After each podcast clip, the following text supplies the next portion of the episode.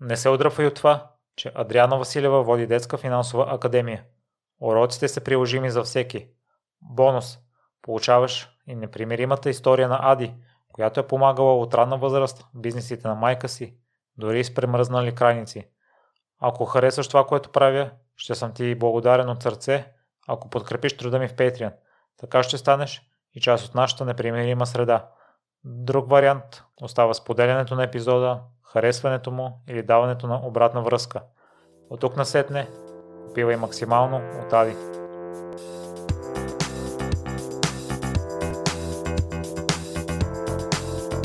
Здравей, Ади! Благодаря много, че откликна на поканата, защото това, с което си се захванала, е много похвално и се радвам, че предаваш твоя опит и на останалите майки.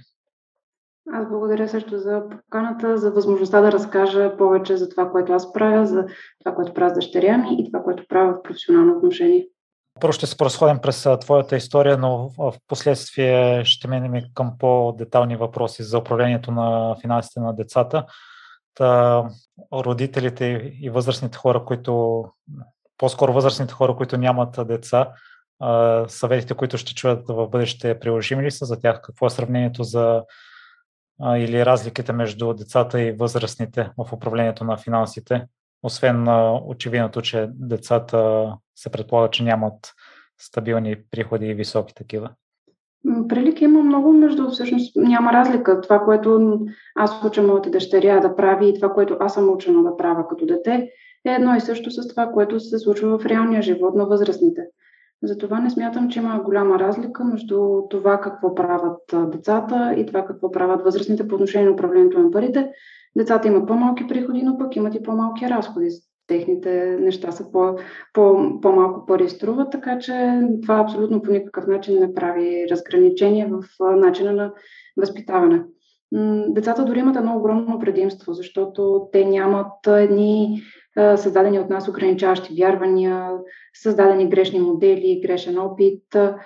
Имат, те са на бяла дъска, върху която човек просто може да започне да пише на чисто, докато възрастните доста по-трудно преодоляват своите вътрешни вярвания, които са си създали през годините, така че това нещо изключително много улеснява децата. Имат много време да пробват, да грешат, отново да пробват, отново да сгрешат и на база вече на натрупани опит да изберат най-правилния път за управлението на техните пари. И това, че го няма напрежението при тях от това кога ще се преведе следващата заплата, по-лесно ли се научават нещата за управлението на финансите? Разбира се, когато няма напрежение, човек е много по, а, по, по-спокоен. Самите деца не, не би трябвало и да се създава такова напрежение в тях. Моята основна идея, когато правя нещо с дъщеря ми, е тя да има цялото спокойствие на света, че каквото и да постигне, както и да го постигне, когато и да го постигне, важно е да има крайен резултат и той да бъде този, който е бил набелязан. Дори тъй като ние, когато си определяме цели с нея, се опитваме да определим и времевата рамка, в която да бъде постигнато. Дори и да не успее, просто си преизчисляваме плана, преглеждаме къде какво се е случило по пътя, за да се стигне до правилния резултат, който ние сме си набелязали в началото. Така че това нещо със сигурност, това напрежение при децата липсва определено. А не би трябвало да го има и при възрастните ако човек добре си управлява парите, не би трябвало да го има това напрежение при възрастните. Така че това е другата ми цел. Децата в даден момент така да умеят да си управляват парите, когато станат възрастни, когато вече започнат да получават своята първа заплата, че да не се налага да се, да се чувстват напрегнати от това какво, колко имат и как имат и кога го получават. Просто всичко да бъде по един естествен и спокоен начин да протича. Е, това е хубаво, че ще изградят тези навици от а, началото и след това ще са стабилни в а, времето и от това, което прочетох за дъщеря ти, тя е пример за подражание. Много добре сте я научили, Ади. Но преди да преминем Благодаря. към нея, ми се иска да разкажеш за твоето детство, защото и ти съпруга ти вече сте в предприемаческата сфера ти имаш такъв пример от майка си, която е сменила различни бизнеси и ти си била и участник в тях, като още от първи клас си започнала да и помагаш, да се включваш в тях. Точно така. Всъщност това, което казвам непрекъснато е, че най-важен е личният пример на родителите по отношение на финансовото образование на децата. Аз за моят огромно щастие имах страхотен личен пример от страна на майка ми и на баща ми. Майка ми, която имаше собствен бизнес, още когато бях първи клас, тя отвори своя първи магазин. Към този момент беше магазин за перилни почистващи препарати не бяха толкова популярни хипермаркетите, дори тогава нямаше такива, в които нали, има сектори и беше първият специализиран магазин в нашия град с такъв тип продукти. Но разбира се, тя имаше нужда от помощ при зареждане, при доставки и ме взимаше след училище и заедно отивахме до складовете, където на ръце носехме след това тубите с перилни препарати, прахове, сапуни. Тя разбира се ми даваше по-леките неща но въпреки, че бях малка и съвсем, съвсем със слаба фигурка, все, нали, съм носила тежките чанти и съм ми помагала. Ходили сме с влака до София, да, тъй като магазинът беше в Перник, където съм родена и живея все още. И днес е празник на града, честит празник перничани. нали, това много ми помогна да, да видя, че още от най-най-най-ранна възраст, че за да има храна на масата, някой трябва да се потруди. Това беше най-ценният урок, който изградих през всичките тези години, близо в продължение на горе-долу около 18 години. Постоянно съм го виждала това нещо, че колкото иск... смисъл, за да получиш, трябва да положиш и доста труд. Междувременно с приятелчетата, с които си играех, техните родители пък имаха ресторанти и постоянно си играехме на ресторанти, на магазини и правехме непрекъснато кюфтета от кал. И те ми казваха, ако искаш да имаш пари, искаш да си успешен като мама и като тата, прави сега кюфтета от кал. И аз бърках толкова усърдно, само и само да имам пари като техните родители, да стана и аз с а, а, ресторанти да имам, нали, магазини, а, така че нали, детските игри също доста са допринесли за това да си формирам отношение към парите и към труда, към, изобщо към печеленето и към управлението на парите още от ранна възраст. Разбира се, с майка ми продължихме и след това следващия магазин, който отвори, тъй като периодните препарати не потръгнаха в правилната посока, а, имаше за риб, риболовни принадлежности, а, пълнила съм а, кутийки с а, торни бели черви, нали, продавала съм всякакви неща с нея, ходила съм за стока също. След това имаше магазин за закуски, ставала съм в 5 часа сутринта, за да й помагам да за, при продажбата, при подредбата на закусвалнята. След това магазин за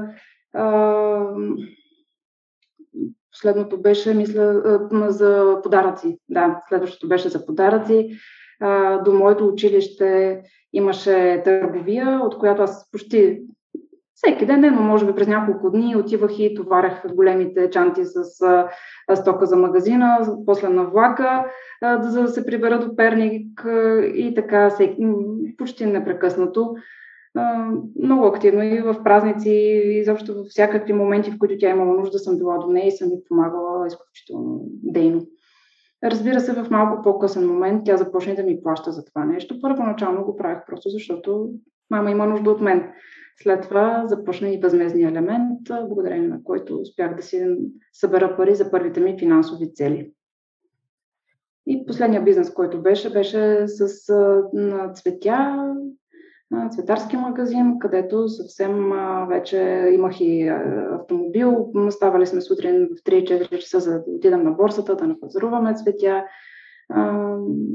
Във всякакви празници, буквално 8 марта, Свети Валентин, за повечето хора са едни прекрасни дни, в които нали, празнуват. За мен са били свързани с много работа и, и, и много, много умора. Така че нали, човек просто работи, но, но има и защо а, а това нещо го гради. Затова и в момента това, което правя, е да уча дъщеря ми на труд и всичко, каквото има, да, да, да го спечеля чрез труд. Поздравление за това и за характер, който си изградил покрай помощта ти към екта, защото да ставаш толкова рано, да изминаваш толкова път в статията, която описваш приключението ти по купуването на колата, казваш, че ръцете и краката са ти измръзвали докато работиш? Да, да, тъй като всъщност колата, която успях да си купа на 18 години, беше благодарение именно на работата ми в магазина с, към този момент с цветя. А, и основно около 8 март, както казах, нали, тогава не винаги метеорологичните условия са най-добрите. Работи се отвън, студено, неприятно, но това е част от работата. В крайна сметка не, не всяка работа е най-приятната нали, на топличко и на спокойно място, но пък това никога не ми е било проблем. Винаги съм го правила с голямо удоволствие, с много усмивки. Дори клиентите са били изключително доволни от това, че са обслужвани именно от мен, защото винаги съм била любезна, внимателна. Това много ме е изградило именно към днес днешен да, да има вниманието и отношението към хората, с които работя. А, така че и освен нали, за управлението на парите, съм се научила и на много други неща, свързани с продажбите. Без да съм го осъзнавала, разбира се, тогава към този момент, че града такива умения, които след това биха ми послужили в даден етап в живота. Освен на това да си любезна към клиентите, какви други уроци разбра от продажбите? Много.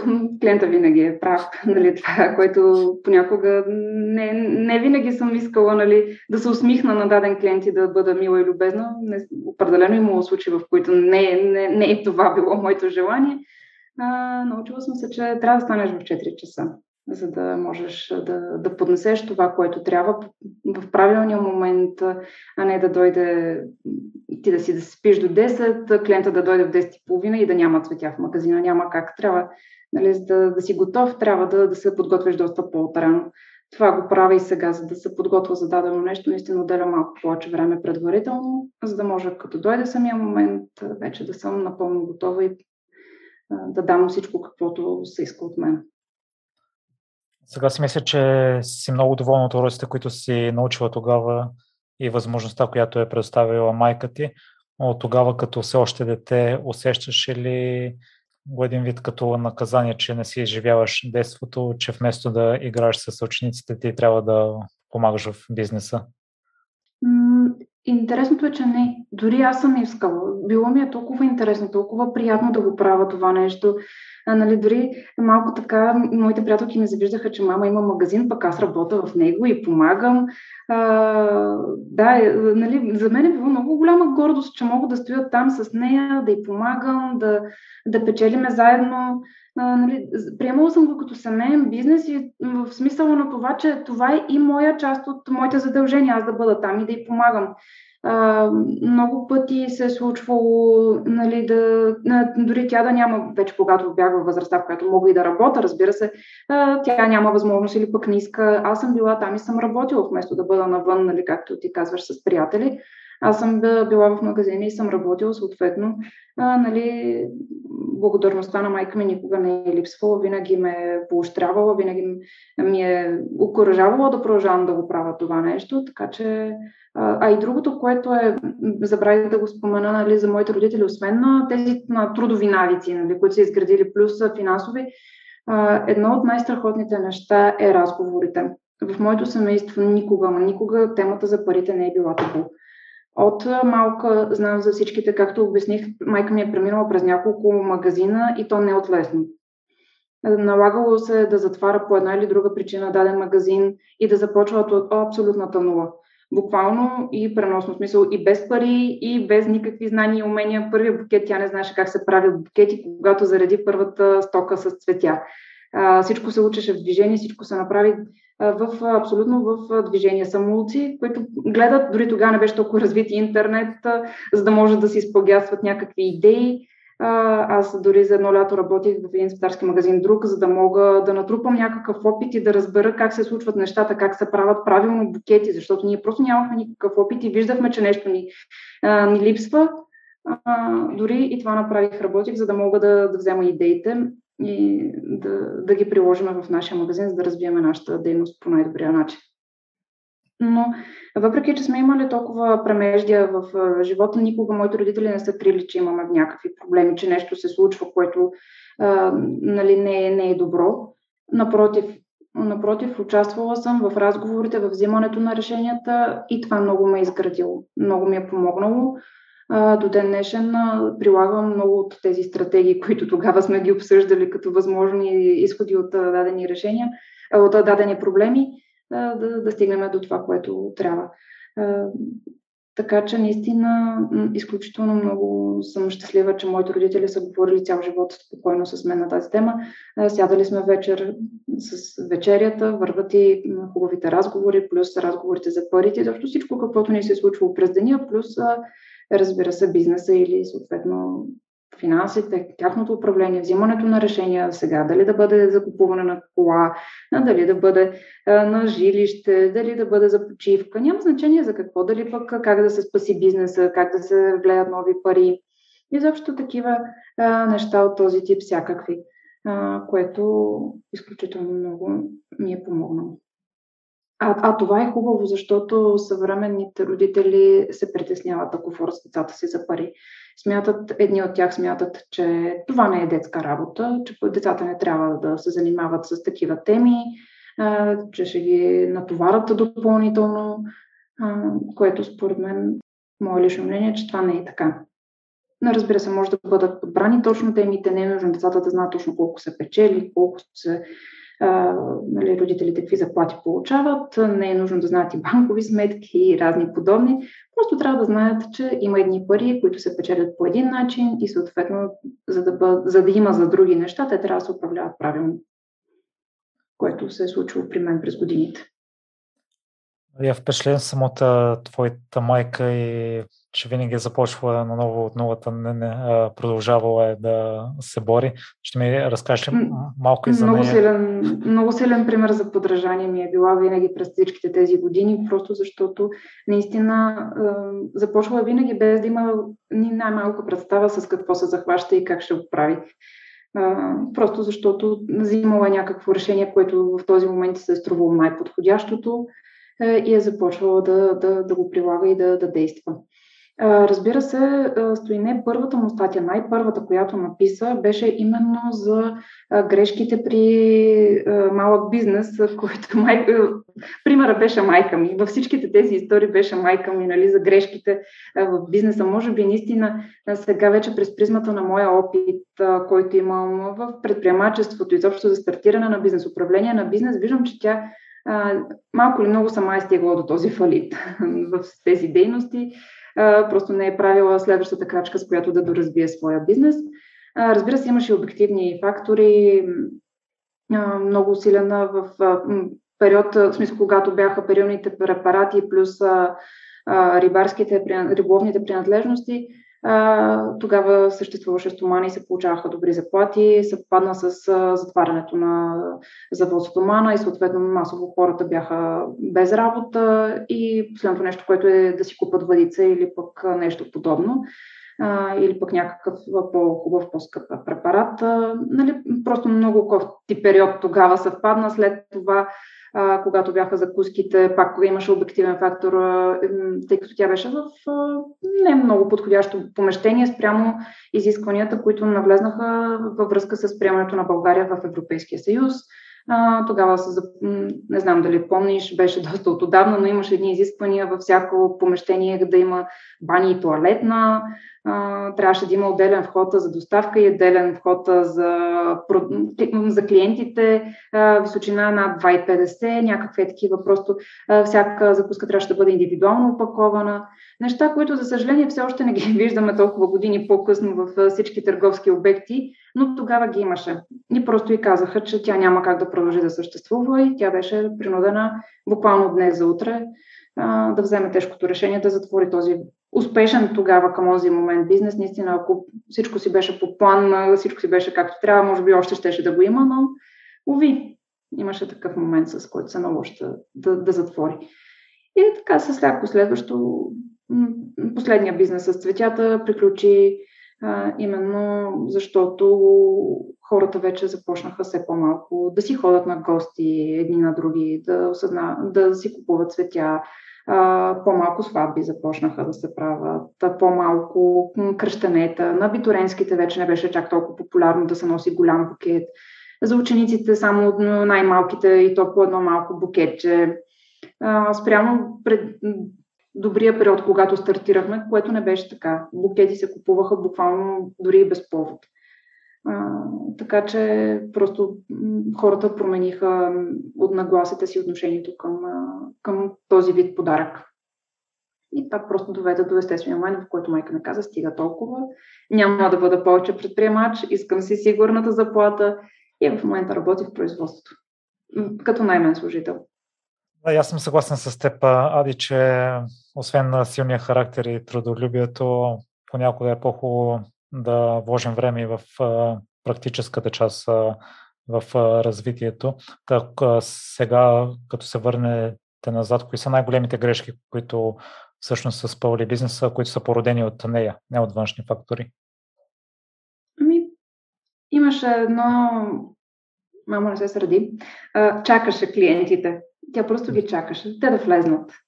Правеше страхотни неща, но не ги показваше. Тя просто чакаше някой да дойде, да влезне и да види, че тя има много хубави неща в магазина а, не правеше нищо по отношение на рекламата. Нали, говорим за период, в който Фейсбук не съществуваше, нали, интернет го нямаше. По моя, по, по моя идея направихме реклама в а, местно радио, а, което даде доста добър резултат. Беше точно около коледа. Доста хора научиха за магазина, че той съществува и беше доста силна коледа с доста, доста подаръци, които се продадоха тогава. Така че, може би, най-голямата грешка при майка ми, поне това, което, освен обективните фактори, които нали, доведоха, нали, беше, че просто тя чакаше. Чакаше нещо да се случи, някой друг да дойде и да не, не, не си показваше таланта, не си, особено в цветята тя показа, нали, след като се научи вече да прави букети, след като вече имаше първия, първите стръкчета цветя в магазина, показа наистина на страхотен талант в аранжирането и правеше много по-различни иновативни неща, каквито не бяха свикнали тогава хората. Беше модерно да бъдат едни с големи букети, с едни големи целофани, с едни големи... Просто цветото се губеше в една окраса около него. А майка ми не правеше такива букети. Тя обичаше просто цветото да бъде акцент в букета. И това много трудно и се наложи, се наложи на нашия пазар, т.е. хората търсеха това другото, а не това, което тя правеше. Така че може би това беше грешка, че тя беше новатор в това, пък не следваше теченията и просто да прави това, което се търси. А тя искаше да научи хората, което и костваше много време и много нерви и много финансови препятствия. Ади, освен на трудолюбието, споделяш, че родителите са те научили да цениш парите. А други уроци от тях взели си? Всичко всъщност, което знам за парите, което сега в последствие, учейки, започвайки да се интересувам от финансовото образование, цата, установявам, че моите родители са ми го дали. Отговорността, цененето на парите, никога, въпреки че съм едно дете, никога не съм била глезена а, да получавам гана, нали, малко в този, нали, щом искам нещо, веднага да го получавам в ръцете ми. А, така че това е много, много ценно, което са ме научили, че човек трябва малко или много да се потруди преди да получи дадено нещо. Не случайно те ме оставиха и сама да си купа първата кола, не че нямаха възможността да ми я купат, но по-скоро ме оставиха аз сама да си извървя този път, за което съм им изключително благодарна. Благодарение на тази кола научих вече осъзнато всичко, всичко свързано с управлението на личните финанси. Отлагането на удоволствието, спестяването, чакането, търпението, нали, което е много ключово при, финан... при личните финанси. И също самото управление, альтернативността на разходите, какво да си купа, какво да не си купа, така, само и само да ми останат пари за това, което аз искам. Така че наистина страхотен урок ми беше това нещо. Разбира се, те в един момент ми помогнаха малко по-активно, нали? отново работейки за един 8 март, майка ми даде доста голяма надница, каквато по принцип не, не, не ми е давало до този момент, но просто това бяха финалните пари, които трябваше да досъбера, за да вече да мога да си купа кола. И няколко месеца по-късно наистина имах и тя винаги, когато ми е давала някакви пари работейки, ми казва, хайде сега това са парите за гумата, сега това са парите за волана, хайде купихме сега и една врата, хайде сега купихме а, примерно седалките. Нали? Винаги, когато съм успяла да заделя някаква по-голяма сума, а, тя ми е казвала, ето сега това направихме, това направихме, ето сгубихме колата вече. Което нали, тя ме подкрепеше. Всъщност казвам тя, но всъщност са те, защото баща ми е също през цялото време. Нали, той не е работил в магазина така активно, нали, както майка ми, но всъщност това беше нашия семейен бизнес, така че наистина и той много ми е помагал. Ни е помагал и е правил всичките тези неща, които ние с майка ми сме ги правили. И, и всъщност в самите уроци също изключително дейно участие е взимал, въпреки че той е малко по-широко пръст, отколкото аз, сме, аз и майка ми сме. Малко повече обича да харчи, а, което пък е полезно, защото съм имала двойния модел, т.е. на хиперпредвидливата, пресметлива майка а, с а, бащата, който малко или много обича не, не неразумни харчове, но просто да, да не толкова а, дългосрочни цели или пък някакви по-сериозни спестявания да има. На мен ми хареса това, че с колата си търсила различни възможности за изкарване на пари. Не си се отказала, когато си разбрала, че първоначално е било недостижимо с финансите, които си имала до, до тогава. Аз сподеш, че едно от нещата, което стои не го е спечелил в тебе, това, че си е прекалено пестелива. А смяташ да. ли, че може да се залитне при децата, може би и до някъде при възрастните в такава крайност да си прекалено пестелив и това да повлияе на отношенията с другите хора? Ами, аз не мисля, не знам, може би защото съм предубеден, все пак аз го притежавам това качество и не смятам, че това нещо ми пречи по някакъв начин. В смисъл, а, това, че съм пестелива, пресметлива, а, да не кажа стисната, нали, много груба дума е стисната, но, но бих казала, в смисъл, бих се определила и дори като стисната, а, защото не обичам да си давам парите, които съм изкарала с труд, за щяло и нещяло. А, винаги си премислям нещата, винаги, а, когато и, трябва да дам пари за нещо, търся варианта дали това е най-доброто, дали си заслужава, дали мога а, или да дам по-малко, или пък да намеря нещо по-добро за същите пари. А, така че, нали, това, че съм такава, не означава, че съм лош човек. Не означава, че не купувам подаръци за приятели, близки. Не означава, че ако някой приятел има нужда от финансова подкрепа от моя страна, няма да му дам. Правила съм го и, и не спирам да го правя. Давам пари за благотворителност. Така че а, не мисля, че това, че съм стисната, ме прави лош човек. Напротив, просто, просто си гледам парите, правим сметката. нали, чисто, дори така да го кажа, но просто това е защото знам как ги изкарвам. И цена точно това, защото така съм научена нали, да си изкарвам парите, да се труда за тях. И съответно това нещо рефлектира и сега към днес днешен. Знам какво правя, за да мога да имам храна на масата и съответно да цена тази храна на масата. Знам какво е да имам телефон, затова си го цена този телефон и си го паза, защото знам, че следващия ще бъде свързан с някакъв разход. Нали както и с тази кола, за която говорим, нали, първата ми кола, тя не беше просто кола, това беше Гого. Нали, тя беше човек, в смисъл, тя беше мой приятел. А, благодарение на тази кола съм отишла буквално България на кръст съм я обиколила по двата диагонала. Нали, невероятна кола, която харчеше изключително малко. Това беше изискването, когато си я купувах, да е с малък разход на гориво. И страхотно, просто такива преживявания ми е осигурила тази кола. Тя просто за това си беше член от нашето семейство. И затова казвам, че не мисля, че това, че съм била пестелива, стисната или нещо, дори да използваме тази крайна дума стиснат, нали, толкова хората не я харесват, нали, едва ли не като някакъв порок го сочат това нещо. А, ако не бях такава, нямаше да имам всички тези неща, които имам. Освен Гого, нали, всичко останало след него, което съм успяла да си взема. Аз в никакъв случай не смятам, че си лош човек, при положение, че си пестелива. Казвам го във връзка с това. Да, да, да. А... Не, не, не го приемам, нали, като а, по-скоро разказвам защо, защо според мен, нали, защото ти писта дали при децата да не се превърне в някаква крайност това нещо. Не считам, че биха могли децата да се превърнат в някаква крайност. А по-добре ли е деца, които не могат да си осигурят нищо сами, разчитат изцяло за всяко нещо на мама, тата, след това съпруг, съпруга, социални помощи, държавата. Не е ли по-добре децата, които да умеят да си управляват парите, да си ги изкарват, да си ги пестат, да, да имат малко по-собственическо чувство към парите, отколкото деца, които пилеят всичко, получават всичко на готово и съответно не могат да оценят ни, нито едно от тези неща, които са получили. Въпросът ми беше с а, дали това влияе на взаимоотношенията с другите хора.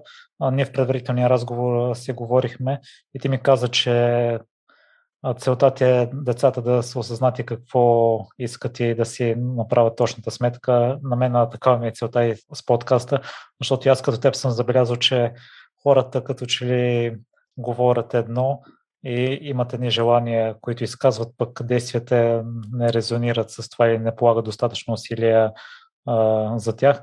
И а, много лесно пари се губят според мен, ако отидеш на дискотека. Да кажем, там цените са много по-завишени от а, стандартните и ако решиш да си направиш сметката, поставиш си някаква цел и се откажеш от а, няколко излизания с определен тип а, компании, такава насока ми беше насочен въпрос. Няма ли а, с течение на времето те да се отдръпнат от теб и това да има негативен оттенък?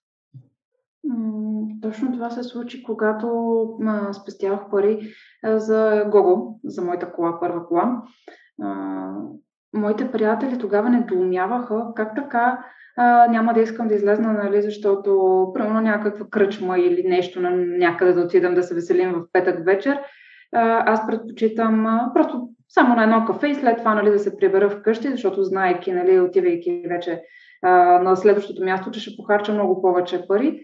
И съм се лишавала наистина от тези неща. Или пък а, съм ходила 5 минути повече, за да си купа от някой магазин вафла или вода, защото знам, че там е по-ефтино. А, или пък, че не съм си купувала, тъй като майка на баща ми нали, съм, в смисъл, купували са ми дрехи, разбира се, всяко нещо, което съм искала, съм ми го купували, но пък за разлика от моите ученички не съм имала 15 бузи, имала съм 5, да речем, нали, в смисъл, точната бройка, в момента импровизирам, но а, пример е такъв, нали, че просто те са имали двойно повече от мен, но мен това никога не ми е, не ми е било пречка, нали, не съм си казала, е сега те защо имат повече, защото ако аз също мога да си купа петата, десетата, двайстата блуза, но си правя сметка кое е по-добре. Накрая да имам кола или накрая да имам 10 блузи в гардероба. А, и за това за мен е по-ценно, наистина, от тогава това нещо съм се научила да гледам по-големите неща. Малките разходи върват между другото. Но когато имам голяма цел да си я преследвам нея, но не мисля, че това нещо по някакъв начин е рефлектирало върху приятелствата ми с тези хора, защото до ден днешен си поддържам отношения с тях.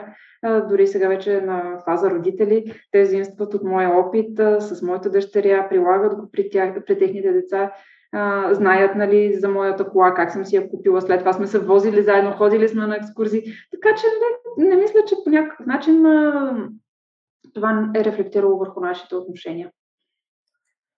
И въпреки предприемаческия пример на майка ти, твоето трудолюбие в сферата и при положение, че си запознат с деталите отвътре, се насочваш към правото. Голяма грешка. да, наистина.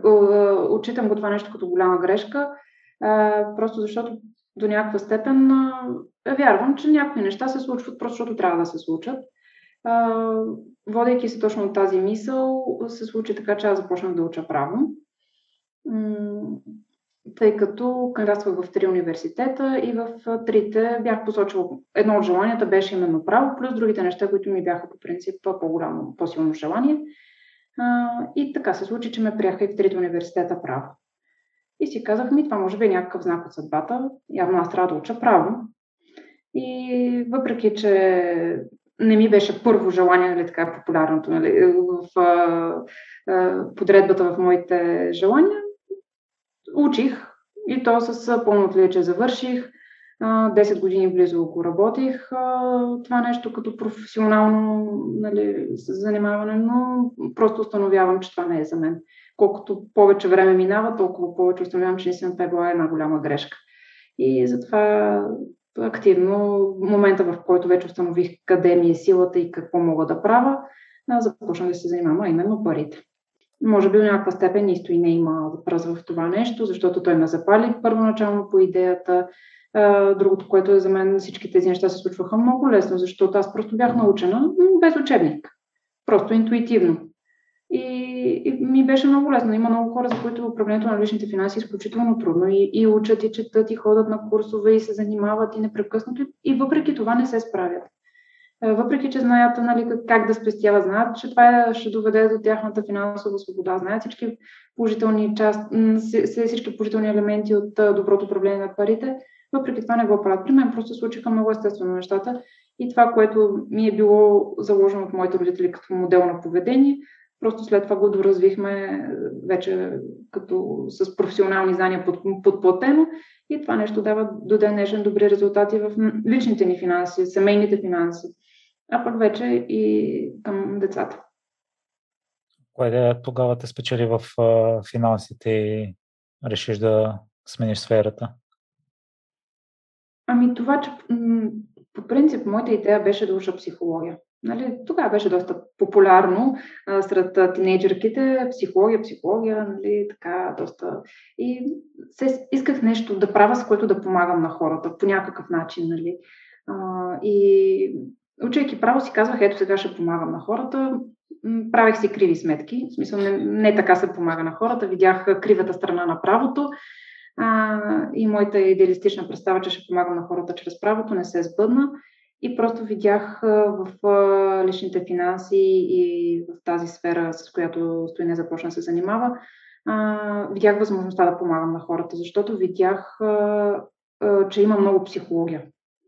Видях, че има много силно отражение върху много аспекти от нашия живот.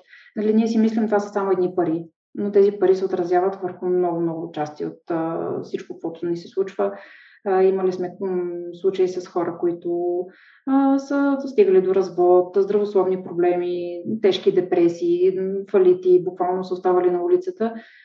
Така че има много психология. И това ми много ме впечатли от цялата, цялата част от личните финанси, нали? просто психологическия момент, който това ме подтикна и да завърша програмата на Нобъл Манхатън за а, коуч, нали, коучинг програма, която също да ми помогне по някакъв начин да бъда по-професионално подготвена, когато работя с хора, с, свързано с техните лични финанси. А тя до момента от участията, които съм слушала на Стоене, той е на преден план. И, а, а ти всъщност а, си в Smart Money от самото начало. Твоята роля каква е била тогава? Ами, в началото беше абсолютно само браво, давай, ти можеш. А, да, наистина в началото просто бях само подкрепящата част от нещата, което мисля, че е много важно. Защото когато човек стартира, има огромната нужда някой да повярва в него. А, предполагам, знаеш, той беше първия, който започна да, да говори изобщо на тази тема. До този момент беше толкова непопулярна темата за личните финанси. Изобщо човек да си управлява парите, да инвестира. Повечето инвестиции се свеждаха до малка сума в банката на депозит, евентуално някое жилище и до там. Просто за хората не беше толкова добре осъзната идеята, че те могат да си управляват парите и това да им носи още пари. И, и той, нали, виждайки непрекъснато спънки по, по пътя си да казва на хората, че това е полезно, че това е хубаво, че това е важно, имаше нужда някой да го подкрепи, да му казва, давай, ти си в правилната посока, ще успееш. А, така че наистина моята част а, беше тази, да, да го подкрепям в началото. След това, разбира се, а, когато неговата дейност започна да се разраства, имаше нужда от техническа помощ. А, била съм буквално през цялото време до него на всички събития, а, всичко, което е свързано с сайта, съм му помагала. Къде каквото мога, всичко съм правила заедно с него. Разбира се, в сянка, а, тъй като нали, съм съвместявала гледане на дете, плюс а, работата, която а, в правото, нали, като юрисконсулт, плюс всичко останало. Така че просто не съм изписвала необходимостта някой да ме покаже, да каже, ето това, нали, Адриана, която прави еди какво си. Както казвам, май, всички казваха, че това е магазина на Но реално ние бяхме няколко човека нали, и помагахме така по същия начин. Това е сайтът на Стойне Василев, но реално той има хора зад него, които му помагат а, да се случват всичките тези неща, които той прави. А, да, аз прочетох, че си провежда играта потоци пари. Стойне също е споделил за нея и си помагала и на личните финанси за жените. Точно така. Това, което последно преди пандемията беше някъде феврари месец бяха последните ни организирани игри на играта Потоци пари на Робърт Киосаки. изключително интересна, изключително полезна игра, разбира се, за възрастни, за, за личните финанси. Показва по един страхотен начин какво се случва в реалния живот и може човек да изгради една да пробва различни инвестиционни стратегии. Всъщност това е идеята, да пробва различни подходи, да види кое най-му пасва, за да стигне до това, което той иска да постигне като резултат в своето управление на парите. Страхотна игра. Много научих от нея и много ми даде тя като обратна връзка как разсъждават хората. Макар, че е само под формата на една игра, макар че сме там на една маса, аз виждах толкова много модели на поведение, толкова много а, толкова много психология в а, всичките тези неща. Ади, аз а, прочетох, че веднага след като сте приложили някои неща от наученото, веднага е дал резултат в а, личните ви финанси. И аз забелязвам, че по-скоро методите, които описвате качествата, които са необходими, са по-скоро човешки, които се изискват за доброто управление на финансите. Ще кажеш ли точно конкретните неща, които подобрихте в вашето управление и резултатите, които постигнахте? Наистина, човешки аз това казвам, те парите не са просто едни хартийки, които стоят в нашите портфели. Това, което се опитвам да обясня нали, на родителите, които се интересуват от тази тема по отношение на личните финанси на децата, че учейки децата на парите, те не ги учат само просто как да си купат една вафа на по-ниска цена или как да си купат колело, или как. Те ги учат на всичко останало, свързано с парите. А, тоест, на много на отговорност, на спестовност, на отлагане на удоволствието, на страшно, страшно много други положителни неща. И затова смея да твърда, че имайки ги тези неща, натрупвайки ги вече и все по-професионално, това много рефлектира върху нашите семейни финанси вече, когато започнахме с това. Разбира се, в началото а, имахме малко, аз а, много път съм я разказвала тази история, а, как а, той беше прочел точно първите книги, които а, бяха свързани на тази тема, а пък ние точно бяхме започнали да живеем заедно. Е, и той ми каза, ето сега, виж, тук пише, че трябва да си записваме а, личните разходи, всеки да си записва, нали, а, да си слагаме тук в таблица нали, целите, да си правим отчети. И буквално това се случва месеци след като сме започнали да живеем и да имаме някакъв общ бюджет. И моята първа мисъл беше, този пък, защо иска сега да ме следи какво харча, какво правя? А, нали, беше ми много страшно, нали, така, защо пък иска, а, ще ме следи или, нали, почнах да се притеснявам, бе, взела ли съм правилното решение да живея с този човек. А, нали, сега, ако още в началото започнем да се следиме по този начин, кой за какво дава пари, кой какво си купува, и, и всъщност аз отначало не му разбрах просто идеята. А, нали, и затова подходих по този начин малко скептично, а, но пък понеже съм от хората, които обичат да пробват различни нови неща, тайничко от него започнах сама аз да си вода записки на моите лични разходи. И тогава ми светна лампичката, ай вече и аз прочитайки нали, повече неща за а, именно това бюджетиране, което е в основата на личните финанси. Тогава разбрах какво има в предвид, видях ползите, видях смисъла от цялото това нещо и до ден днешен аз съм човекът, който а, следи е, изкъсно дали всичко е записано, дали е правилно записано, дали а, е, вървиме по план, а, всичко, каквото сме си предвидели, всичко, каквото сме си искали да се случи, а, дали бюджета ни съвпада с нашите цели и къде сме по пътя. А, така че а, това, което научихме, е това, което нали, до ден днешен дава много добри резултати. Разбира се, благодарение на това нещо, това е елементарното, нали, което е свързано с бюджетирането, а, но на всичките ни финансови цели, всичко каквото постигаме, всяко едно нещо, буквално всяко едно нещо е именно плод на тези неща, на тези ни знания, на тези ни усилия. Да се учим и да се развиваме.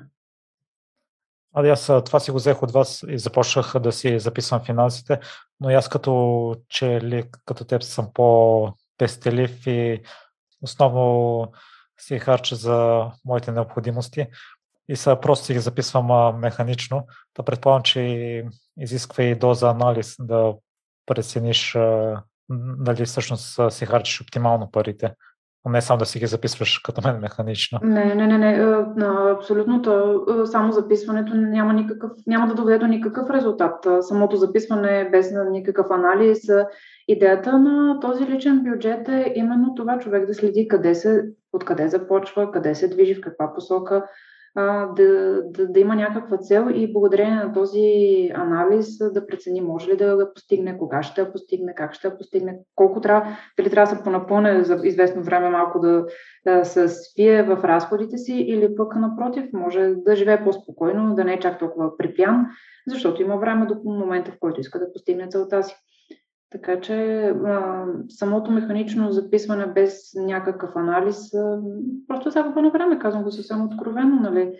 А, трябва, прави се с целта именно на това да се преценят, а, да се прецени положението какво е.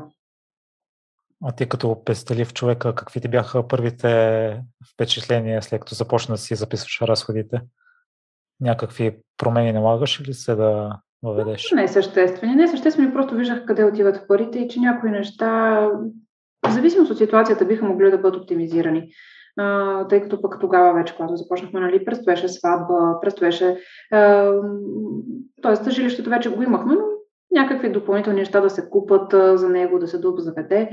А, просто прецених, че някои неща мога да ги оптимизирам. Например, носене на кафе от вкъщи вместо в кафето, което е в работата ми. А, не винаги да ям в а, някой ресторант на обяд, мога да си нося от вкъщи или пък а, да ям нещо по... Не, не качествено, в никакъв случай нали, не правя компромис да изям една пица на парче, да речеме, за сметка на прямо, малко по-скъпа, но салата. Не това е идеята, но просто неща, които по някакъв начин могат да бъдат съобразени. И именно тогава видях, че давам голяма част от парите ми за такива малко по, по-големи глезоти, да ги кажа, нали? просто някои ненужни неща. Така че това нещо определено ми помогна записването да, да, да видя какво се случва с моите пари и макар супер пестелив човек, отново видях неща, които мога да ги подобра. И за щастие си решила да предадеш знанието и на първородната ти дъщеря и споделяш, че всяко дете на различна възраст е готово да ги получи. Твоя дъщеря още на, на две години си усетила, че е била готова. По какъв начин да. го усети тогава? Ами, това, което усещам и сега и при малката, която е на година и 8 месеца, абсолютно същото. Първо, интерес към парите. Да си играе с тях, да ги пипа, да ги докосва, да ги вижда, малката е много интересна, защото копира кака си, кака и когато прямо баба дядо и дадат пари, тя ми ги дава на мен, за да ги прибера просто в портфела, за да не ги загуби тя. Uh, защото най- нещо, което нали, съм ми учила, да не си загуби парите, че е много важно да си ги пази, да си ги прибира. И тя просто давайки, тя ми ги дава на мен. Обаче започнаха сега вече да дават и на малката. И тя е видяла от кака и че като получи парички ми ги дава на мен и сега прави абсолютно същото. Взима парите от баба и дядо и веднага ми ги дава на мен да ги прибера. Даже ми показва къде точно да ги сложа. Вади ми портфел и ми показва, че трябва там да ги прибера. Не е просто в джоба, ми в портфела ми. А, така че а, така разбира, така, така разбрах и с голямата, сега разбирам и с малката, че те са готови. А, защо моята дъщеря получи на две годинки първите си чубни? Ами защото тя започна да има желание да и се купуват разни неща.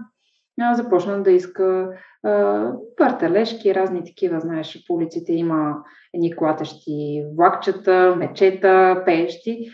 Тя започна да иска на тях, започна да ги харесва, започна да иска разни лакомства да й се купуват и в този момент установих, че тя има нужда от пари, за да си ги осигури тези неща. И най-естественото нещо беше да започнем да й даваме джобни. Разбира се, сме още от тогава, макар че беше прекалено малка, но а, започнахме да говорим, че е хубаво да спестява, да си отделя, да не ги харчи всичките парички, че ако си отдели от тях утре ще има, тъй като тя беше тогава на фаза шоколадови яйца, а, които бяха горе от цена около левче. А, и казвахме, нали, сега това левче вместо да го похарчиш днес, утре ще можеш с паричките от двата дни да си купиш две яйца. И тя беше много щастлива, че може да има две яйца.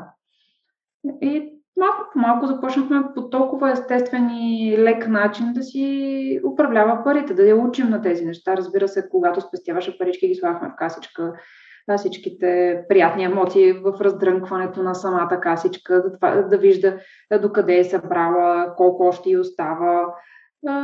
Много, много хубави емоции, свързани с управлението на парите. В началото в никакъв случай не говориме за това да се говори на децата на много професионален език или пък много крайно или с много тежки последствия, ако не си спазват оговорката да, да спестат това левче. И напротив, просто оставяхме тя да, си, тя да си играе с тях. Просто да ги управлява по начина, по който на нея носи удоволствие. Тя самата преценява, което до ден днешен се случва. Почти нямам никакво вмешателство по отношение на това какво да купи. По-скоро я поддържам, ако има нужда, просто по пътя. А да имам един въпрос от една майка. Колко е окей okay да даваш на детето си джобни в училище? Джобните за мен са най-важният инструмент. Това са първите пари, които децата получават. Затова и ги въведохме толкова рано при нашата дъщеря. Това просто са задължителните пари, които а, детето трябва да ги има, за да се научи на, на много други неща. А, какво имам в предвид? Ако детето няма пари, които да управлява, ние каквито и уроци да му говорим, колкото и да му говорим, че е хубаво да спестява, колкото и да му казваме, че не е хубаво си дава всичките пари за глупости, колкото и да му казваме, че трябва да избира по-ефтиния вариант или по, по, по-качествения, или изобщо да разбира за различната стоеност на нещата, а, или това, че може да спести определено време за да си купи нещо голямо и скъпо и хубаво, по-добро. Ако то няма такива пари, ако няма джобни, то просто няма как да научи всичките тези уроци. Затова казвам, че джобните са един страхотен инструмент. Е, сравнявам го винаги даването на джобни с, е, примерно, урок за рисуване. Ако не му дадем на детето лист хартия плюс четка, то няма как да се научи да, да рисува. Същото и с парите. Ако не му дадем пари, които да управлява, то няма как да научи всичките тези важни ценни уроци. А, така че първото и основно нещо, според мен, е родителите да започнат да дават пари на децата си. Много родители са ми казвали, ма моето дете няма нужда от джобни. Изумявам се на този отговор не за друго, а защото веднага питам, а вие когато излезнете с вашето дете навън, то нищо ли не иска да му купите? Е, иска. Ама какво иска? Еми, почва вафличка, круасанче, водичка, сокче, балонче, батут, колички блъскащи. И аз казвам, еми ето, то значи има някакви разходи. Значи трябва да има и някакви пари за тях. Ема аз нали съм с него, аз му давам. И се започва един интересен разговор в тази посока, че а, наистина, щом детето има някакви желания да си купи нещо, то трябва да има и пари за тях. Това за мен е един страхотен стопер на безкрайните желания на децата, защото така им показваме, че парите имат свойството да свършват. Много е хубаво да го научат колко се може по-рано. Много деца израстват с грешната представа, че парите не свършват, че парите са безкрайни, което след това се прераства и в една кредитна задълженост. Изобщо едни лоши сценарии, които не искам да ги рисувам а, сега. Тук искам да е в положителна посока, нали, това, което разказвам. Но, нали, много лоши биха били последствията, ако детето живее с грешната представа, че парите не свършват. А, така че джобните дават тази способност. Моята дъщеря знаеше, че тя има левче тогава, когато беше по-маничка, беше левче. А, тя има левчето и трябва да, до, до това левче да реши дали ще а, на камионче, което са клати, нали, и пе и така нататък, дали ще бъде за сокче, дали ще бъде за захарен памук. А, тя просто трябва да прецени за какво. И край, след това няма друго следващия ден трябва да изчака, за да дойде следващата, следващата порция пари, с които да си задоволи друго нещо, което е останало незадоволено от предния ден. Така че, а, затова казвам на родителите, които смятат, че децата им нямат нужда от джобни, Ами имат. Щом им купувате нещо, вие, значи съвсем и то това не е а, нещо, което е от първа необходимост на детето, защото а, нали, аз не съм чак толкова лош родител, а, който да решава детето си от а, всякакви неща, но просто с нея си имаме правилото разграничение на нужда от желание. Това сме го заложили като умение още доста отрано Нуждите са моя грижа, нуждата от храна, вода, учебни пособия, дрехи, всичко от първа необходимост, което е свързано с нейното оцеляване като човек, книжки и защо каквото е нужно нали, за развитието и уроци и всякакви подобни неща, но всякакви други глизотийки, играчки, допълнителни дрежки вече, защото навлиза в една такава възраст, където иска и още и още буски, нещо по-да е модерна, по-готина. А, нали? а, така че ако има нещо, което е допълнително, просто тя трябва да си го осигури. А, так, а, и, и за това нали, казвам, че не съм чак толкова лош човек. Нали. Купувам някакви неща, ако преценя, че тя просто не е обядвала, аз си купувам обяда. Не я чакам нали, с нейното левче, Но ако знам, че е обядвало, но тя иска още една вафа, това левче си е от нея. Просто като пример, нали, давам. Иначе ситуациите са най-различни. И за това просто прецених, че моята дъщеря е готова още от ранна възраст, защото тя започна да, излизайки на площадката след детска градина, да започва да иска, искам зрънчо като еди кой си, искам сокче като еди кой си. И тогава решихме, че просто трябва да сложим край, нали, да, да ограничим, иначе безграничните желания. Предполагам, че вече се научила да ги разграничава, защото аз съм виждал примери на много семейства, ако желанието на детето не се осъществи, започват едни ревове. Ами точно това ние сме предотвратили, няма никакви проблеми в това отношение. А, нашата дъщеря си купува буквално каквото си поиска. Тя знае вече, тъй като освен да може да постига своите цели, тя е научена и как да си докара в допълнителен приход, тъй като двата лева, които са в момента джобни, тъй като вече ученичка нали, има малко повече разходи, двата лева, които и даваме, са крайно недостатъчни. Тя, ако иска да си вземе нещо в училищната лавка или от кварталния магазин за училище допълнително лакомство, няма как да, да успее да спести за това, което иска. Затова се налага да работи. Затова се налага да печели своите пари. Така че определено нали, не може да прави разликата между нужда и желание, но може да прави и разликата какво, докъде ще изстигнат силите и какво иска да си купи. в смисъл колко усилия иска да положи, колкото трябва да положи, за да може да си купи това, което иска. И в предварителния разговор си говорихме, че домашните задължения, които тя извършва, я възнаграждавате за това. Има и още един въпрос от родител. По какъв начин да се насърчи изкарването на пари на детето и по-точно как да се разграничава домакинските задачи, които се вършат без пари за общото благо и тези, които се вършат срещу заплащане. Това, което ние сме направили като наше правило и което всъщност го пише в дебелите книги, е именно, че децата трябва да имат един кръг от задължителни задължения, така наречени, които са просто защото той е част от това домакинство дали те се променят с а, възрастта, разбира се. Нали, първоначално, а, например, на малката ми дъщеря в момента нейно задължение е мръсния памперс, когато го сменим, да си го отнесе сама в кофата за букук. И тя много добре се справи. Или пък, когато излизаме навън, да ми донесе нейните обувки. Да си събуе пантофите и да си донесе обувките, които разбира се, аз ги обувам.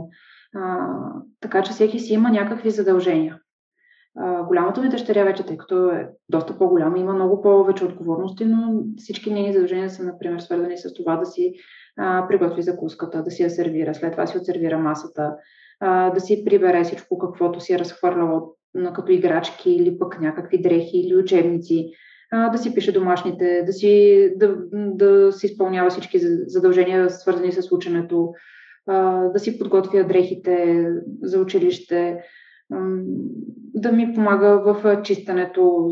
Елементарни задачи, разбира се, не, не някакви много сериозни. Не мога в момента да се сета други неща, които са толкова строго нали, задължителни, но това са основните неща, които тя просто като член на домакинството трябва да ги направи. Няма как. И това са абсолютно безвъзмезни.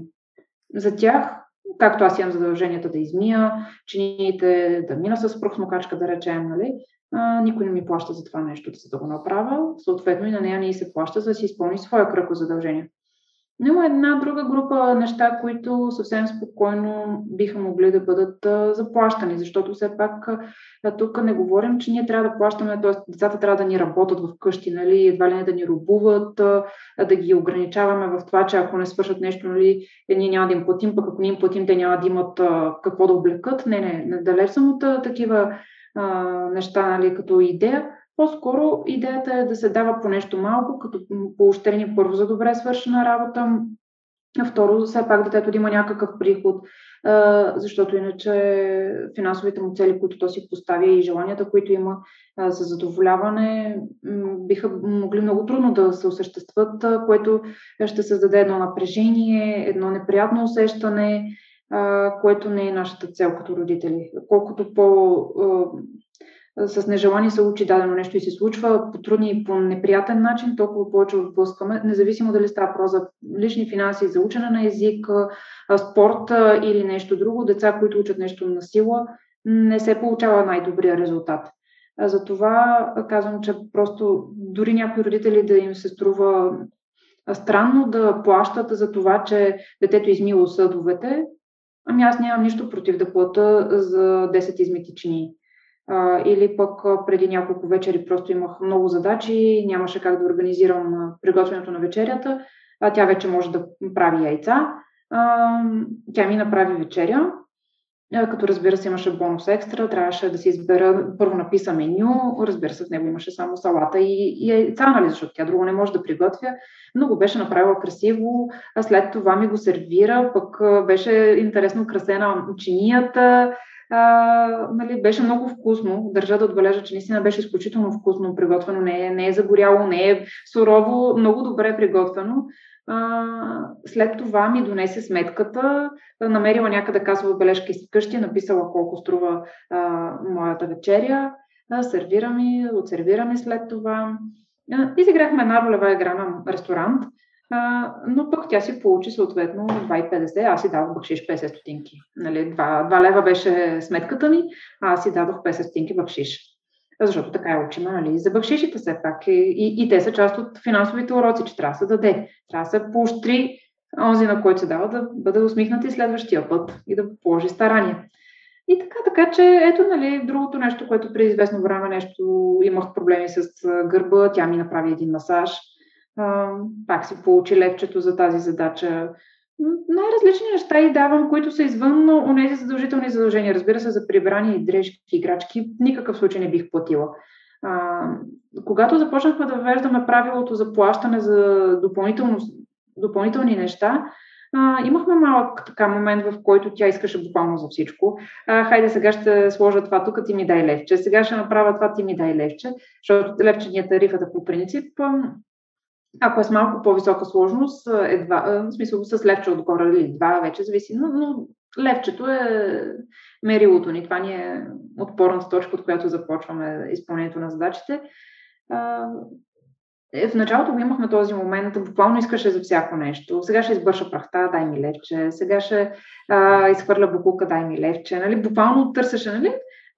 Всяко нещо с говорене, създаване на добри примери и показване нали, какво искаме ние като резултат, а, се постигна и съответно вече тя си знае горе-долу кои неща може да свърши съответно колко пари ще получи за тях. И, така, и сама си търси. Това е другото, което е много важно. А, тя сама търси а, проблемите и тяхното решение. Тоест, аз ни казвам, съдове, аз ще ти дам левче. А тя казва, мамо, виждам, че има много съдове, ти ще ги измиеш. Ще казвам, не, нямам сега, утре сутринта, прямо ще ги измия. Тя казва, добре, може ли за едно левча да ги измия? Чудесно, отивай, почвай да миеш.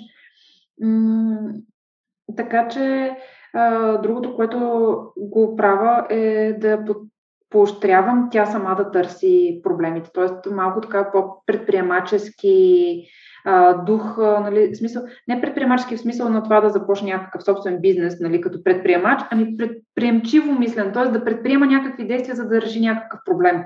Това ми е идеята. А, защото много хора, възрастни, пък и при децата, нали, виждат проблеми и казват, ей, сега какво правя, нали, блокират и не могат да, да минат на следващото ниво, за да решат проблема.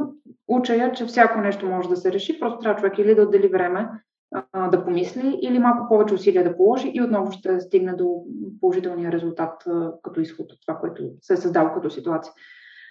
Затова я по, поощрявам, когато сама намери проблем и неговото решение съответно. Другото, което отново пак е свързано с парите, което и казвам, нали, че аз не, не, не я карам тя да ги върши тези неща и аз да й казвам, ела, нали ще ти плата, е защото аз искам тя да има цел и сама да я следва. Тоест да не я бутам, да не ни повтарям, да ни казвам, ама айде сега, а, айде аз сега ще дам двата лева, айде сега ще ти дам, а, нали, ти направи това, направи това. Не, с нейното темпо, нейни, нейните интереси, тя си гони нейния интерес. Тя иска да си постигне това, което а, си е харесала, което си е определила и просто я оставям с нейното си темпо, с нейните си виждания и нейните си разбирания да го направи това нещо. Хареса ми това, че има, напред при нея на началото те е питала сама е проявяла инициатива да свърши всичко за определена сума, докато сега те пита може ли. И Искам да питам, общо ли скоментирахте кои задачи са за общото благо в началото, преди да ги разпределите и кои задачи тя вече може да върши допълнително?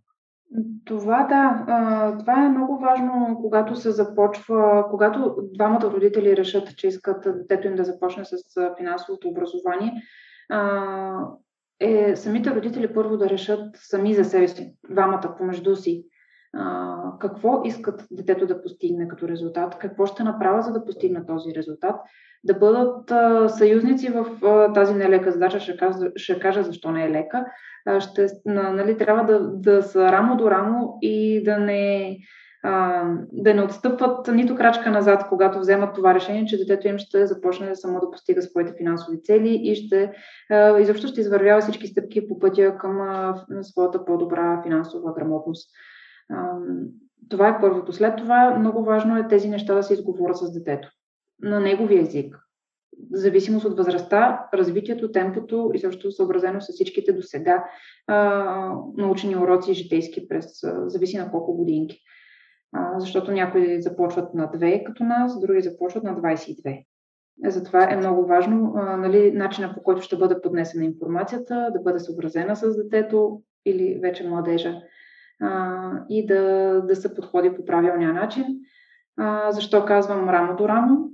защото а, първоначалната реакция, особено когато говорим за човек, който до този моментичко му е носено и давано на готово, първата реакция е тотален отпор. Смисъл, никакво желание, обвинения, едва ли не, че нищо не искаме да направим за тези деца, че те са а, нали, толкова милички и невинички, пък ние как им съсипваме живота, като ги караме да правят какви ли не неща. Затова казвам, че м- първо родителите трябва да вземат решение, след това да го обсъдят с детето и след това вече да бъдат стрикни и последователни в а, поставените задачи и поставените условия за управление на парите. Защо са важни тези три елемента? Именно заради това. Първо, детето да знае да е наясно, а не всеки път, като гръмот ясно небе, да му идва, че трябва да изкара пари или така. Просто трябва да му обяснено. Ти се грижиш за това, това, това, за да го направиш, за да имаш тези неща, които току-що изборихме, ти трябва да направиш това и това и това, а ние ще ти платим толкова, толкова и толкова. Нали? Тоест трябва да имаме яснота, трябва да имаме план, трябва да, да е всичко прозрачно, а не просто в някакъв момент сме решили, че днес това няма да го купим, няма да купим а, тази близалка, и започваме да крещиме, не, аз никога няма ти купа на тебе, ти сега трябва само да си изкараш парите и да се изпада в едни такива драми. Детето вече стои и не ме, нали, защо мама така ми говори. А, нали, вчера ми купи близалка, не защо не иска да ми я купи тази близалка. А просто на майките е дошла и до тук, нали, аз ги разбирам много родители, нали, които просто а, много, много родители са ми писали, нали, ох, не мога повече, не издържам, то само иска, иска, иска, това просто дете не може ли да спре да иска? Ами, може да спре да иска. Просто го накарайте да, като иска нещо, то да си го купи и то ще спре да иска. Защото ще може да разграничи кое му е по-важно. Моята дъщеря буквално от година, две, три, може би, не знам. Аз не помня от кога. Наистина не помня кога беше последния път, в който тя ми е мрънкала или ми е настоявала, или ми, е, ми се е тръжкала, ми е тропала с крак, за да и купа нещо. Не. Тя просто застава, казва това го искам, казвам добре, знаеш какво трябва да направиш, мога да не го купая, сега ще мина и без него. И продължаваме. Или пък, добре, добре, а, е, сега ще свърша. Добре, хубаво, до вечер ти ще ми а, дадеш ли какво си да направя и аз ще да изкарам парите. Казвам, добре, няма проблем. И тя изкарва си парите, на другия отива в магазина и си го купува. Така че а, страхотно е това нещо. Не мисля, че по някакъв начин бихме наранили децата. Разбира се, наричана съм и най-лошата майка на света, че на Вики майката е най-добрата, защото и купува всичко каквото пожелае.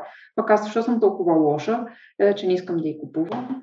Ами, такава съм, лоша съм. Лоша съм сега, но съм добра за утре. Защото я подготвям за този суров живот, в който а, нищо няма да бъде наготово.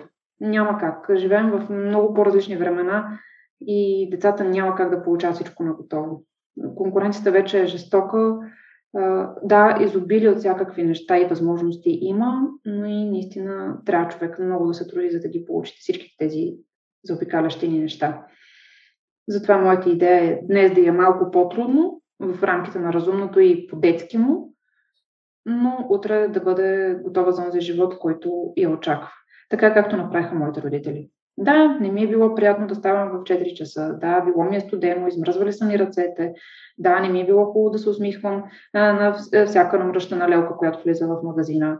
А, да, не ми е било приятно а, да нося тежките турби във влака, да се чуда сега няма ли да щупа тази керамична саксийка, която съм купила като сувенир.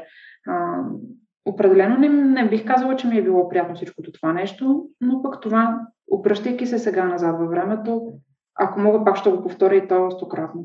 Няма да съжалявам, няма да мрънкам. Аз и не съм и мрънкала, което нали, е похвално за мен, а и сега за дъщеря ми, с изключение нали, от време на време нещо, като а, явно идва в повече. А, моето, моето нежелание да и купувам глезотийки и разни подобни неща. А, но не, наистина смятам, че правя правилните неща, за да науча на това, което трябва тя да му умее, за да оцелее в този свят, в който живеем сега. Поздравявам ви за начин на възпитание, Ади, защото аз смятам, че това е правилният подход детето да се научи от рано да полага известни усилия. А можеш ли да дадеш практически съвети или кои неща са вършили при вас работа в обяснението, в началното обяснение, когато голямата ти дъщеря искала едва ли не да върши всяко нещо за пари, да постепенно, постепенно да смекчи тона и да разбере, че не всичко, което иска да върши, ще се заплаща.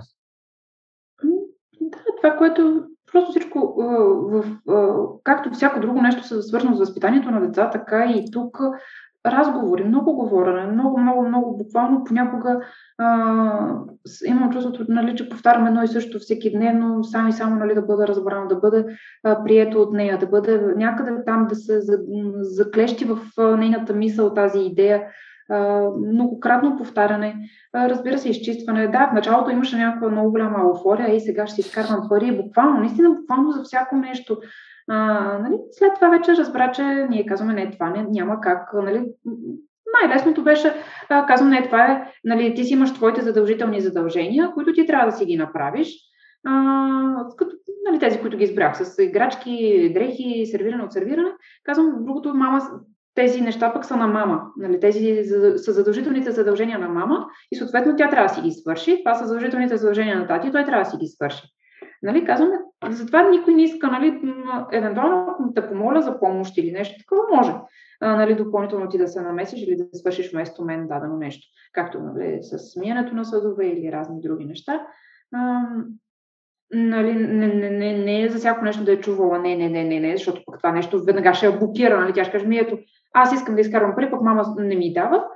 Всяко нещо бавно, полека, Просто сме изчистили кои са нещата, които може да ги прави и които тя сама наблюдава дали са дали трябва да ги свърши, защото, например, както казах, за, ако имаме вечеря сготвена и тя ми предложи да ми направи яйца, няма как да се случи.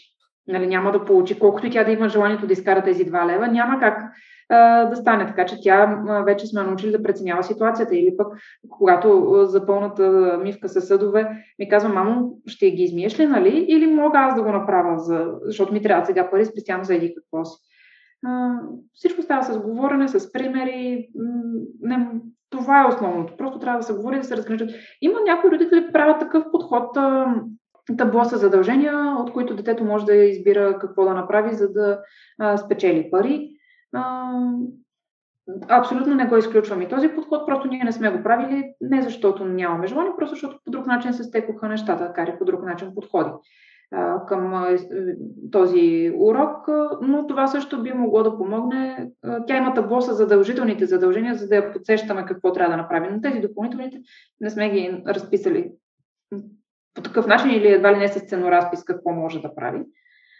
Другото, което тя изключително много помага на баби и дядо и в градината на село, плевене, поливане, засаждане, прекопаване, всичко свързано с отглеждането на цветя, зеленчуци, плюс на дядо и с дърветата помага, тъй като има няколко овощни дръвчета, помага там, помага на баби и в чистенето, подреждане и съответно аз категорично съм забранила на моите родители на готово да й дават пари е така, просто защото отишла на гости на баба и дядо и те трябва да дадат 5 лева. А, не, казвам, тя трябва да си ги изкара тези пари. така както аз съм си ги изкарвала при вас, нали, парите, така искам и на нея да ги давате, не на готово.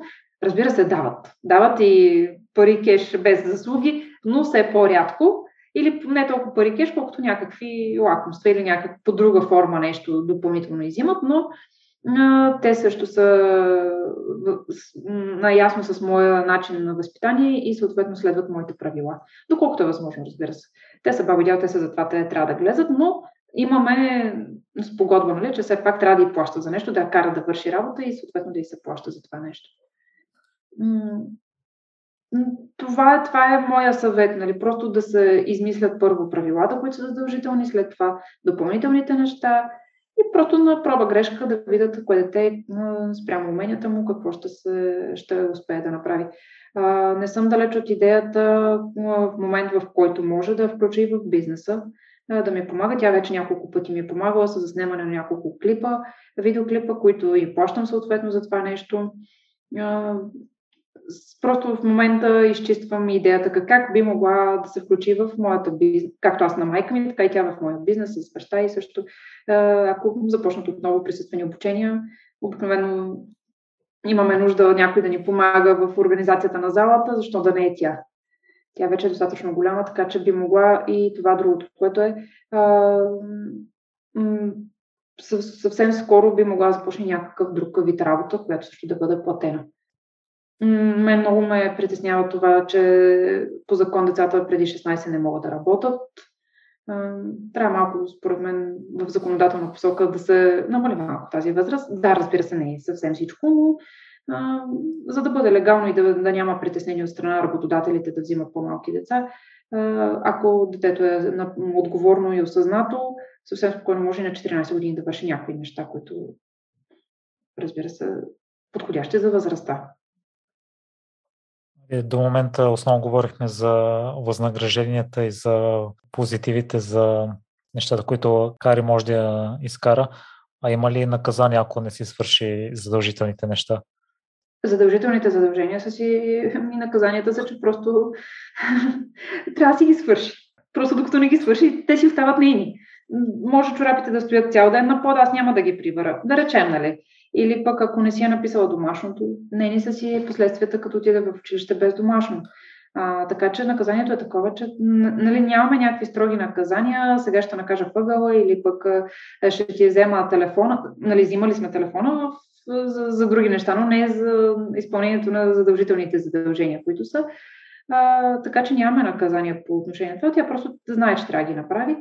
В началото, когато ги въведохме или когато въвеждаме нещо ново, което до сега не е съществувало, малко повече подсещаме, малко повече говорим. Нали, хайде сега, сега е време за еди си, сега трябва да направиш еди си. Нали, децата малко ли много имат нужда така някой да ги подбутва, нали, да, да ги подсеща какво следва. Затова сме ги разписали на едно табло, тъй като в началото имахме, когато започна миналата година първи клас, първите две-три седмици имахме много голям проблем с сутрешната организация на времето.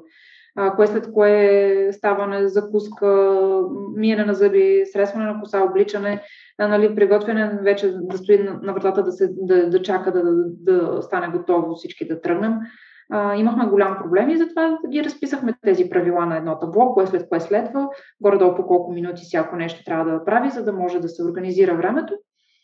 И тя просто трябваше и време да се упражни. И в момента нямаме никакъв проблем. Знае кое след кое е. Имаме сутрини с закъснения, нали, нещо, ако се поразпиляла в а, закуската по-дълго, тъй като тя се храни бавно. А, но като цяло нямаме такива проблеми. Така че всяко нещо е говорено, упражняване и малко или много подтикване от наша страна, смисъл да върви в тази посока, в която ние искаме. Това е хубаво, че бързо си учи уроците, но а, някои неща за общото благо, които тя може да не реши да свърши, като например прибирането на чорапите, което спомена, то пък има и последствия за вас и тя може да си ги натрупва с дните и за нея няма да има голямо разлика. Не, в интерес на истината не сме имали такива проблеми. Дори едно напомняне, примерно сутринта не си ги е прибрала, примерно се пробляко и на, нали, на сутринта, в смисъл, така до вечерта и казвам, хайде, време, нали, смисъл това. А, видя ли си чорапите, че са на земята? И така, а, имахме, когато беше още по-маничка, не си прибираше играчките, а, зловещата майка, която настъпва играчки по пода.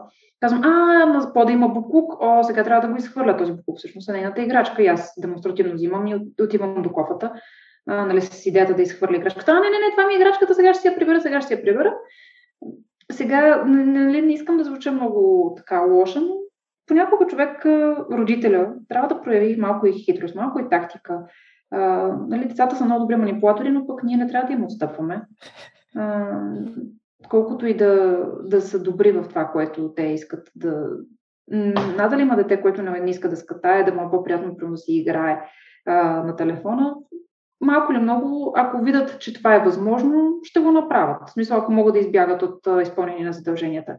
Но ако видят, че няма на къде да му дадат и тази задача си е негова и ще има неприятни последствия, като да речем настъпена играчка или изхвърлена в кофата, а, така че, а на мен не ми пречи по никакъв начин да изхвърлява съм играчки. Дрехи не съм, но тя някак си пък, може би от опита, който има с изхвърлените играчки, много-много не се задържат дрехи по. И неприбрани неща. Опитваме се наистина с много говорене, много повтаряне, писане на правила, за всяко нещо е така. Според мен това е нормален подход. Поне, поне при нас дава резултат. Пък дали е правилния, само времето ще покаже, но дава на този етап добри резултати. Ви спомена, че давате по 2 лева джобни на кари. Различните семейства имат различни приходи и съответно различни възможности. По какъв начин родителите могат да определят каква сума е подходяща детето да получава за джобни за свършени задачи? Много относително не мога да кажа категорично. Първо зависи от възрастта на детето.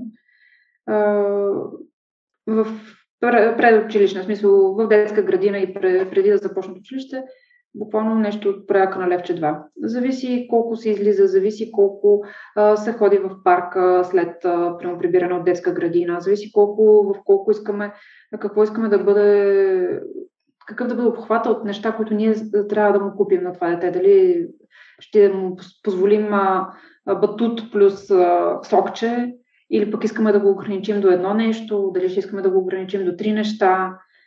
И спрямо това вече трябва да определим парите. В момента с, така бързо растящите цени, може би левче наистина е много малка сума и буквално нищо не би могло да се вземе на детето, а пък те са деца, нали, не трябва съвсем да ги ограничаваме. Така че, може би, ако толкова, че да стигнат поне прямо за две неща. Било то батут плюс сок, или пък сокче плюс вафличка, или пък всеки. Давам пример, нали, смисъл, някои родители предпочитат плод, не е вафла, нали, здравословно хранене. Нали, давам само пример. Не, не, това не е задължително нали, по този начин, просто пример какво би могло да се комбинира. А, така че тук отново родителя трябва да си прецени другото, което е вече когато са в училищна възраст, отново трябва да се съобрази това детето храни ли се, осигурен ли му обяда, било то в занималния или в училищен стол, или пък носен от вкъщи, или не му е осигурен този обяд, защото това значително ще промени парите, които детето се нуждае. моята дъщеря се храни в занималнията, която посещава, така че тя реално храна в училище, освен на допълнителни лакомства, като някакви вафлички или нещо, солетки или пък сокче някакво, не си взима нищо допълнително. И няма нужда от нищо повече от това нещо, така че ние сме се ограничили до 2 лева, защото смятаме, че това и покрива тази част от нуждите, които са извън храната за обяд. Разбира се, ако детето вече е тинейджър, съвсем неприемливо е да са 2 лева, защото той има социални контакти, има нужда да пие кафе с приятели или сокче или там каквото без енергийни напитки, ако може, но масово явление. А, нали, или пък просто да излезе някъде, нещо да изиграят някаква игра навън, платена. Просто при малко по-големите вече тинейджери, разходите заради социалните контакти нарастват. Така че отново родителят е този, който трябва да прецени докъде и колко. За мен размера на джобните трябва да са джобни, т.е. джобен формат пари. Малко, спретната сумичка, която просто джобно да се прибере в малкото джобче на детето. Нали, не е нужно да са някакви огромни суми, които детето просто се чуди как да ги а, прахоса. Имали сме, ние а, правим една, имаме авторска игра а, за деца, умни пари се нарича, презентирали сме в, а, на няколко места, в няколко училища и говоряки си децата, точно тъй като тя е свързана с игри и дискусии, сме си говорили с тях а, за какво си дават парите, дали си харчат парите, дали си ги спестяват 99% от децата казват, че си харчат всичките пари, които са получили. На въпроса за какво, но те каза, ми, дадох за еди какво си, еди какво си, някаква кожа на гривна, си спомням едно дете за някаква кожа на гривна беше, да ви казвам, важно ли ти беше тази кожа на гривна? Еми, няма, трябваше да похарча парите. Нали, за, за да си ги, едва ли не да ги натъмани тези пари, не нали, така казано, просто само и само да ги похарчи, ги, ги дава за, за глупости, за ненужни неща. Тук отново идва умението, нужда, желание да се разграничава, кое е важно, кое не е важно да се има, като веща да се притежава, а и другото, което е ако детето може да спестява, това ще му е добре, нали? Няма да има нуждата да похарчи всичко, а остатъка ще си го спестиш, има за какво правим впечатление, че това са главни деца, които просто не спестяват. Те нямат нужда, т.е. купува им се всичко, каквото те искат, те нямат стимула да спестат и съответно нямат стимула да, да си направят сметката и да им останат пари от джобни. Така че прекалената сума джобни за мен е ненужно. Освен ако а, нямаме преди това добре изграденото умение да не се харчи всичко, а да се спестява част от него или цялото, или част от него, защото наистина ще е този пример с детето, което просто само и само да си купи. Друго дете каза, че си е купило 20 пакетчета дъвки. И аз отново нали, питам, защо 20? Нали, това не е ли много? Ема много, е, ама нали, те бяха 10 стотинки, сега какво му плащаш? Дай там да имах някакви пари, ми бяха останали от закуска, реших да си купя. Казвам, ако ви направи тези 20 дъвки, смисъл, изяде ли ги? Е, дадох една част на тях, други ги подъвках, май някъде ни ги загубих, реално, това е реалността. Децата разсъждават по този начин. масово го наблюдавам. Аз го наблюдавам и сред мои приятелки, които а, без а, никакви притеснения вадат портфела и купуват каквото и да каквото децата поискат. А, не е лошо. Не е лошо да задоволяваме желанията на децата. Те са, все пак са деца, нали? Те са ни нашите най-мили същества. Но трябва да има някакви граници. И те трябва да ги знаят тези граници, защото правим им мечешка услуга в противен случай. Просто няма да ги до, да доведе до добър резултат в бъдеще. Аз така си мисля. Това е моя това е моята вяра, това е моя опит, това са моите знания и всичко това в куп ме е довело до тази мисъл, че децата трябва да имат добро финансово образование още от рано, за да се избегнат такива неща. Затова на въпроса ти колко не мога да дам отговор. Но мисля, че обясних каква е моята логика и водейки се от този, по, по, този, по този ред, а, мисля, че би, добър, би, добър, би, би бил добър резултат, който ще се постигне от даването на джобни. А по отношение на това колко да се плаща, а, това вече за, в смисъл колко се плаща за свършена работа, моята тарифа е левчена задача. Пак не е много, все пак, нали, идеята ми е не и аз да се ухарчвам, нали, аз също си правя сметка на моите пари. А, левчена задача, като разбира се, когато има малко по-сложно изпълнение или пък изисква повече време, даваме още левче допълнително, прямо както с вечерята, тъй като беше яйца с, с салата, нали, две, двукомпонентно ястие, струваше 2 лева съответно. Или пък а, Кари, понеже от време на време почиства жилищния вход, в който живеем, четири жилищни плюс един тавански етаж, пет етажа, левче на етаж, 5 лева получава. А, така че ето отново, нали, тарифата е левче плюс надграждане за допълнителните неща. Отново, пак казвам, не е много, тя сама си прави сметката колко трябва да, да работи, колко усилия трябва да положи, за да може да спечели пари за това, което иска. Най-пресният пример от постигната цел е от вчера, когато си купи фитнес гривна с часовник, която да мери крачките. И това е голямата цел, защото когато аз си купих така, много искаше моята. и сега вече има собствена и може да си изчислява колко крачки прави на ден, плюс да си, тъй като вече е, познава часовника, нали, познава часа, това и помага да се следи времето, да си го организира по-правилно. Али, за голямо щастие на родителите и на децата, всички тези уроци ги преподаваш в Smart Money Kids, но може би за това улеснение търсенето се е появило преди предлагането и понеже твоите приятели са видяли, че нещата, които вие вършите с кари дават резултат и те са взаимствали от съветите ви, в кой момент вече реши, че е по-хубаво да създадеш такава академия да стане по-обширна? Идеята съществува много отдавна. Наистина, буквално, а, може би вече когато Кари започна първите си пари да получава, когато видяхме първите цели, които успя да постигне, а след това, както ти каза, мои приятели валидираха също тази, т.е. аз валидирах моята идея, виждайки те какво прилагат от моя, моята тактика при децата им, видях, че всичко това нещо работи и просто установих, че е дошъл момента. Само, че не го предприех като стъпка, защото не, не виждах родители, които да са готови. Колкото и да, да звучи грубо, наистина много опитвах се да заговарям родители на тази тема. Все още към онзи момент, преди 7 години, всъщност не 7, 6 някъде, все още родителите не бяха толкова сами за себе си не бяха взели решение да, да си повишат собствената си финансова култура самите те все още нямаха достатъчните знания и им звучеше много страшно това нещо. Как така ще учат децата си на неща, които те самите нямат като умения, или пък не бяха установили все още ползите върху себе си, за да, ги, за да установят колко е важно и колко е полезно това нещо за, и да го приложат към децата си. И затова бавно и търпеливо просто подготвях, подготвях се себе си, тествах много неща при кари. Вече уроците започнаха да стават все по повече и по-сложни и разговорите вече бяха на съвсем различно ниво. Продължавах да давам на приятелите ми, които търсеха подобен тип съвети, идеи, виждах при тяхните деца. Тоест, през всичките тези години трупах опит. Трупах знания, трупах опит, които много ми помогнаха и просто в един момент започнаха все повече родители да питат, по-скоро да питат в Smart Money, нали, по време на обучения, а за деца какво да направим? Моето дете е на 16, ама няма никакви умения.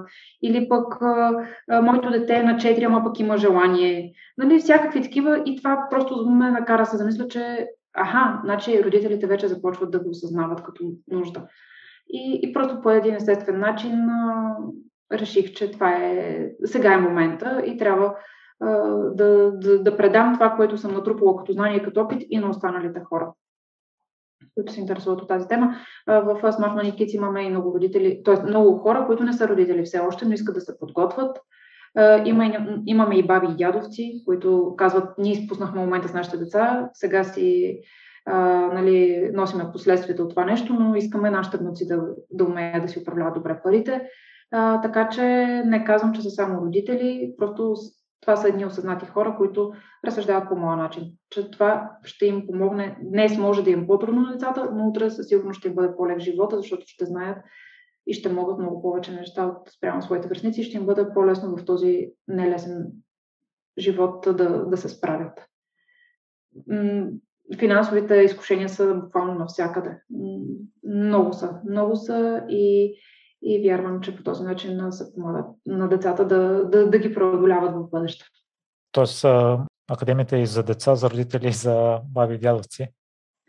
Ами Smart Money Kids съм го разпределила общо взето така в материалите, които пиша са по-скоро за родителите, т.е. те какво да правят, как, самоподготовката на самите родители, т.е. какво те могат да се подготвят, как да предадат уроците на децата. В това е, това е и моя бюлетин, в който разказвам за тези неща. Моята първа електронна книга, която написах също в тази посока, нали, как върват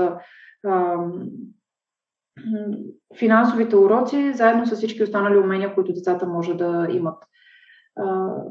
Така че в тази посока е едното, което правя. Помагам на родителите, разказвам им за моя опит, мой, моя пример. А другото, което правя е вече целенасочени уроци с деца, курсове, предназначени специално за деца.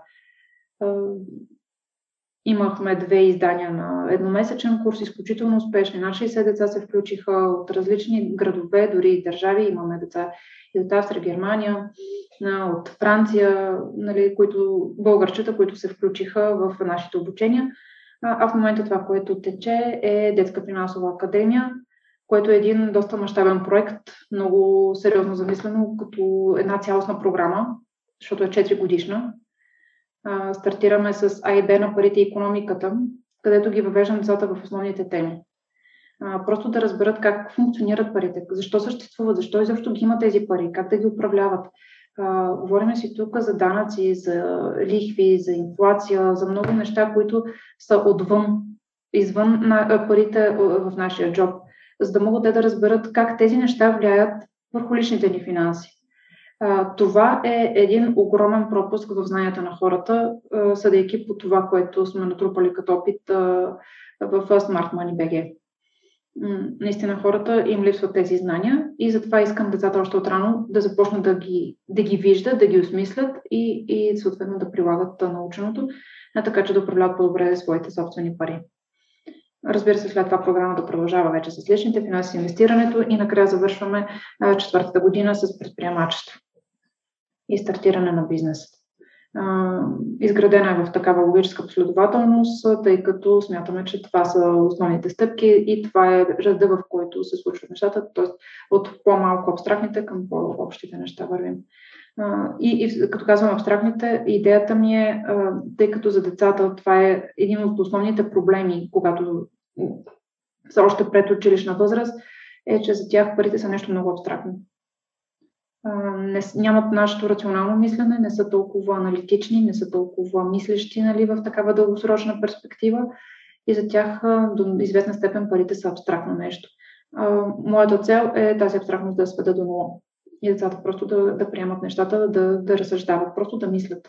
Да мислят и другото, което ми е много важно, е да изградат навици. Навици за управление, навици да мислят в посока на това какво е най-доброто за тях и за техните пари пример само от сега, говорейки си за видовете пари, за електронни пари в кеш, им казвам децата, гледайте какво се случва около вас, как плащат хората около вас, защо, замислете се, защо плащат по този начин, това ли е най-добрият начин или просто така им по-удобно, питайте вашите близки роднини, защо правят така, защо плащат по този начин. Елементарни неща, всеки плаща, всеки вади пари за всяко, какво, за всяко нещо, което иска и види, а, но не се замисляме под каква форма плащам и защо това е по-доброто, има ли по-добър вариант, какво бихме могли да измислим. Поставям им такива задачи просто защото искам да провокирам в тях мислене. Просто да мислят, а не да приемат нещата на готово като някаква смляна информация, а, нали, каквото се случва в училищното образование. Али, последните въпроси към всеки гост са в какво си се провалила? А, ми, ежедневно във всякакви неща се провалям. Аз съм много критичен човек към себе си, много, много из, перфекционист до ента степен съм а, и просто имам чувството, че наистина се провалям в много неща. Нали? Правя някакви а, опити и, и все нещо си казвам, можех да съм по-добра. Затова ми е много трудно да ти отговоря в какво съм се проваляла. Голям провал за, за щастие не съм имала. Нещо, което а, да е било толкова крайно, че да ми е променило посоката на живот или нещо, което да се е случило в много негативна посока. Не, за щастие не съм имала, но наистина ежедневно а, имам чувството, че нали, заради моя прословут перфекционизъм и максимализъм, защото искам много неща да свърша, все нещо не ми достига. Е най-скорошният урок, който научва тези ежедневни провали? Най-скоро това, което в момента, тъй като макар че черпам с пълни шепи от опита на Стоине за стартиране на бизнес, за развитие на, на сайтове, на дейности, се налага да, да си имам и моите си лични уроци, през които, макар че той ме предупредил, че ще се стигне до еди каква си ситуация, аз не съм го послушала и съответно а, съм си ги направила нещата по моя начин и съответно това е довело до неприятния резултат. Най-последното нещо, което установих, че трябва малко по да намаля темпото. Много искам нещата се случват на секундата, сега, веднага. Едва ли не цялото население на България трябва да бъде научено, че децата трябва да си управляват парите. И съм се хвърлила в дълбокото с непрекъснато всякакви участия, какво ли не само и само да мога да стигна до повече хора и да им разкажа за моите идея. А понякога малко ми липсва мисленето. Много действам, по-малко мисля. И най-големият ми урок, който сега вече го достигнах, е малко по... да дишам. Просто да дишам малко повече, да си поема дълбоко въздух, да преброя до 10 и тогава да направя някаква крачка. Това беше последния урок, който буквално най-пресният, буквално от вчера, онзи ден, нали, нещото, което стигнах до това заключение, че ако продължавам в същия дух на педал, пълна газ, няма как, трябва малко и в спокойствие, трябва човек да премисля нещата и тогава да действа. С какво се гордееш най-много? С семейството ми. С децата, с постигнатото състояние, което сме направили, защото всичко, което, за всички усилия, които сме положили, които са дали добрия резултат. А, а освен на Smart Money BG, къде другите слушателите могат да четат материалите, които публикуваш и да следят активностите? Smart Money BG, Smart Money Kids, това са Facebook страниците Smart Money Kids и имаме една група за финансова грамотност на деца, така се казва финансова грамотност на децата, където също се опитвам заедно с други родители, повече аз, малко по-малко те, на този етап да споделяме своя опит и да сме си взаимно полезни. така че това са местата. Имам и бюлетин, в който два пъти в месеца споделям опит, знания, всичко каквото ми прави впечатление, го разказвам и споделям. Благодаря ти, че сподели твой опит и знае с моите слушатели твоята непримирима история. За мен беше голямо удоволствие, Ади. За мен също. Благодаря ти много за поканата и за възможността да разкажа всичко. И наистина, моята непримирима история. Непримирима съм, когато виждам, че нещата могат да се случат по по-добрия начин по отношение на нашите деца и тяхното бъдеще. Какви неща би имплементирало днес?